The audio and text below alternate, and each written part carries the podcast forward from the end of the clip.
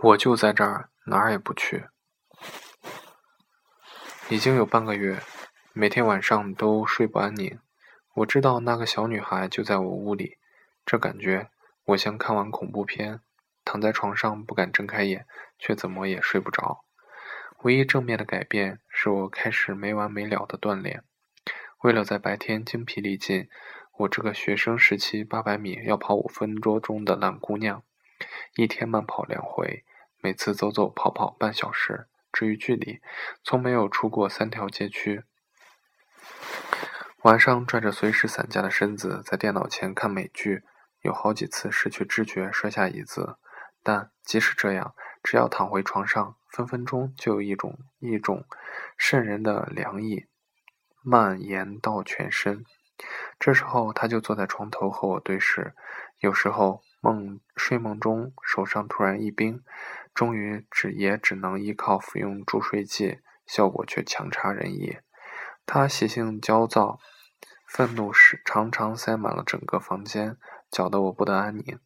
关掉的饮水机突然就开始流开水，流出开水。出门前检查仔细的门窗，可回到家，雨水从每扇开着的窗户刮进房屋。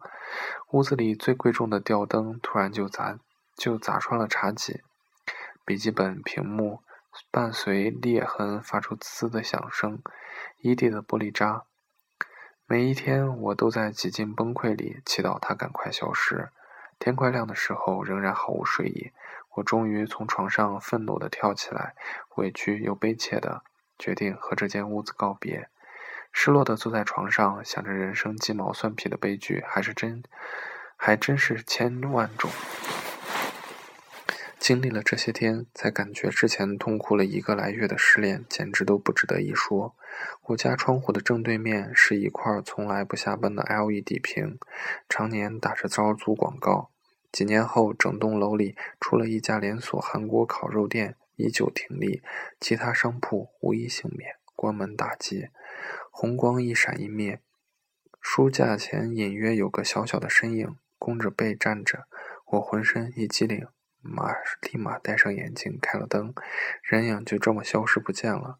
这次再也没有犹豫，在冬天湿冷的上海，穿了秋衣秋裤就跳下床，怒气冲冲地来到书架前，把书一摞一摞地狠狠砸在地上，期间脏话不断。突然心里一紧，他刚刚目光停留的地方掉出一张久积灰尘的病历，是的，就是在两年前的那张。我终于能确定这女孩子是谁了，恐惧在我体内横冲直撞，脑中一片空白，只好放慢速度，把书一本本放回书架，借着时间来思考眼前正在面对的事，用力咬住自己不知是不是太冷而颤抖的手，一直到无事无事可做，我在他站过的位置沉默许久。我很想你，我对着空气说。给唯一知情的闺蜜打了电话，想了半天，在我要放弃时，她接了起来。就算是闹钟，你也早了两个小时，出什么事了？她声音有些干涩。你醒了？你觉得呢？到底什么事？我看到他了。我刚才在我的房间里，有个小孩子，开灯就看不见了。靠！你见鬼了？不是鬼，是那个两年前的那个。睡吧，乖，别多想了。周末陪你去庙里拜拜。不是，已经有一段时间了。白天给你打电话，天亮我要提案，就九死一生了。你赶紧睡吧。电话断线，倒了两杯热水，开了暖气。我在沙发上，心有余悸的流在脚边留出一些空间，心情像参加一个毫无准备的面试。想了半天，也不知该如从何说起。最后挑了一张高中时看过的动画，塞进十多年都没有用过的 DVD，捣鼓了半天却不出声音，空气里都能闻到一股抱歉的味道。我在学生时期憧憬过长大以后要当很酷的妈妈，裹着被子里和女儿一起看动漫，对这黄金比例的美型少男流口水。动画的剧情我都还记得，不过在水冰掉冷掉之前，我竟然睡着了。醒来已经是下午，想起未完成的工作还要出门，却在一瞬间不忍把他独自留在家里。这个念头出现时，每一件家具都跟着暖和起来。我告诉他晚饭前我就会回来。开了电脑循环播放我平日里喜欢的音乐，想想又赶在出去前下了十几首童谣。都说为人父母、为人母的心是玻璃糖做的。从踏出门的一刻，我就心就悬着。于是给编辑打了电话，说服他答应我平日在家写稿，掉头开去了商场。路上接到闺蜜的电话，提案过了没？呵呵，不提。你干嘛呢？休假中，请了长假。也好，没准就是赶稿赶得神叨叨的。下班吃个饭不？不用了，没事了，回去补补觉。行，再联系。反正说去说出去也不会有人信，何况我才舍不得说出这个秘密。我去了从未逛过的儿童用品楼层，布料那么少，小孩子衣服怎么卖的比成人的还贵？加上新款的婴儿车，卡里积蓄已经砍半。冲回家时，一轮歌曲还没播完，我闭上眼睛用力感受，还好他还没走。这天起，我每每出门都会给他，都会带着他。晚上尽量只占半张床，他喜欢枕着我的一手臂睡觉，右手酸痛到举不起来，还特意买了宾馆用的不透光窗帘。电脑屏幕上再没有出现过对面 LED 播放的广告。我从网上下载了儿童食谱，竟然还更新了一套一整套除噪用具。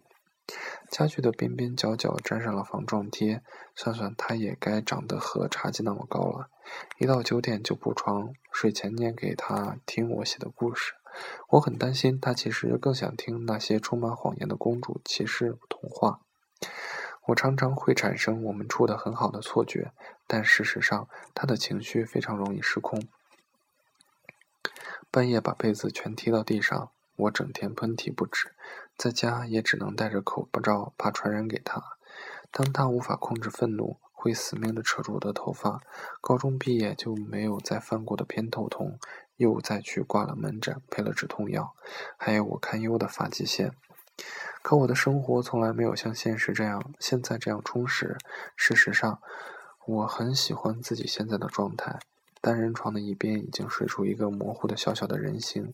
以前一天两顿的地沟油，现在都能养上，能上养生节目教家长怎么搭配出儿童营养的一日三餐。我甚至一同喜欢着他的坏脾气。睡眠恢复正常，加上健康的饮食和作息，难得逻辑和思维也逐渐清晰。一个可怕的念头时不时会蹦出来。我在网上把这两个月的遭遇告诉了闺蜜，她气急败坏的让我立刻预约医生。我们大吵了一架，我在电脑前哭掉了隐形眼镜，告诉她这天我已经等了两年。当我说现在每晚九点我就能入睡，她只是长长叹了口气。这一夜我思前想后，天亮果断接了一部时间很赶的新戏，一连几天没写。没日没夜写本子，除了依旧照顾他、哄他入睡，又回到了之前混乱的日子，痛苦不堪。这天我噩梦连连，昏睡到中午，没有一点力气下厨，只好带他去附近的商圈解决午饭，挑了平时从不进门的中式快餐。工作日中午，快餐店挤满了人，我从角落搬下来了婴儿椅，放在对面，觉得不妥，最后还是放置在自己的身边。周遭嘈杂嘈杂的压力让我觉得不自在。这时，隔壁桌来了一家五口，外婆抱着还在咿咿学咿呀学语的男孩，男孩子只朝我这边看了一眼，就突然焦躁起来，使劲地挥动手脚，露出害怕的神情，哇哇乱叫。老人晃动男孩的身子，哄哄他，一边问服务员要了一张婴儿椅。年轻的姑娘打量了一下我这边。短暂的犹豫后，还是走开了。孩子哭得越来越大声，沾了口水的奶嘴掉在地上。我不自觉地伸脚固定住身边的椅子。过了一会儿，服务员回来了，和那桌人嘀咕了一会儿。老人抱着还在哭闹的小孩过来和我搭气搭话，语气已经有些气恼：“小姐，这椅子你不用，我拿走了。”我直直地看着他，见他见我不出声，老人单手将椅子拖走。脑子脑中嗡嗡作响，断一断一弦，我一股脑儿想跳起来追过去抢这椅子，我要用。用由于用力太大，老太太一个踉跄，孩子爸爸眼疾手快，把孩子一把抱过去。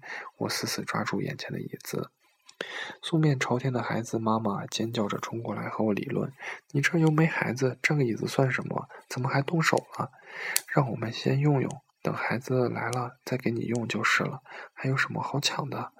外婆余悸未了，对我骂骂咧咧不停：“谁说没孩子？”我几乎用哭腔在喊。几个人将我的反，几个人被我的反应吓了一跳，面面相窥。男孩依旧没有安静下来，拳头全挥在了爸爸肩膀和脸上。我忍着委屈，拎着包冲出去，到店门口才反应过来，他还在里面。回头看到椅子上坐着那个小男孩，我是从这一秒开始放弃的。一路闯红灯，进家门，鞋都没换。我开了瓶生日用事后朋友送的洋酒，一刻没。耽搁就灌了半瓶，希望酒能压下一点泛出的绝望。和我预想的不太一样，酒精没有麻痹我不堪一击的神经。二十分钟后，胃里一阵翻涌，脚边吐了一地，弄脏了他的学步椅。不困也不倦，只有难受。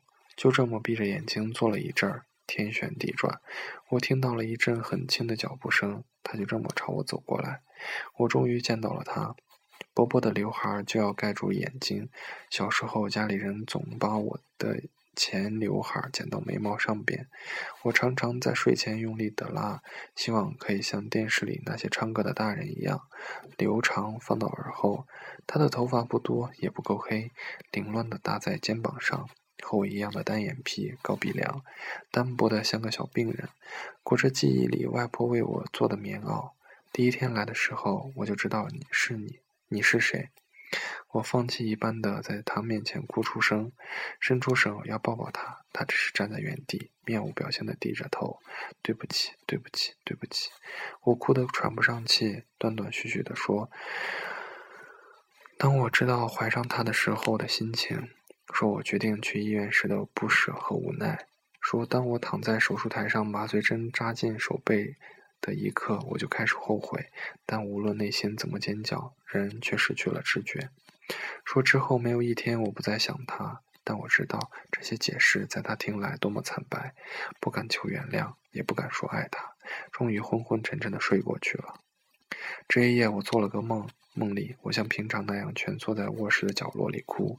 一个两岁的女孩蹒跚的向我走来，她来到我的面前。用她冰凉的手掌来回揉我的手背，小女孩仰着头，露出一个让我心都能融化的笑容，而我忍住眼泪，跪下身子，直视他像是从未受过伤的眼睛，一字一顿地告诉他：“我很爱他。”他就一直带着那种微笑，直到我的意识清醒。醒来时，我就知道他再也不会出现了。我从没有，以后也不会体会当下。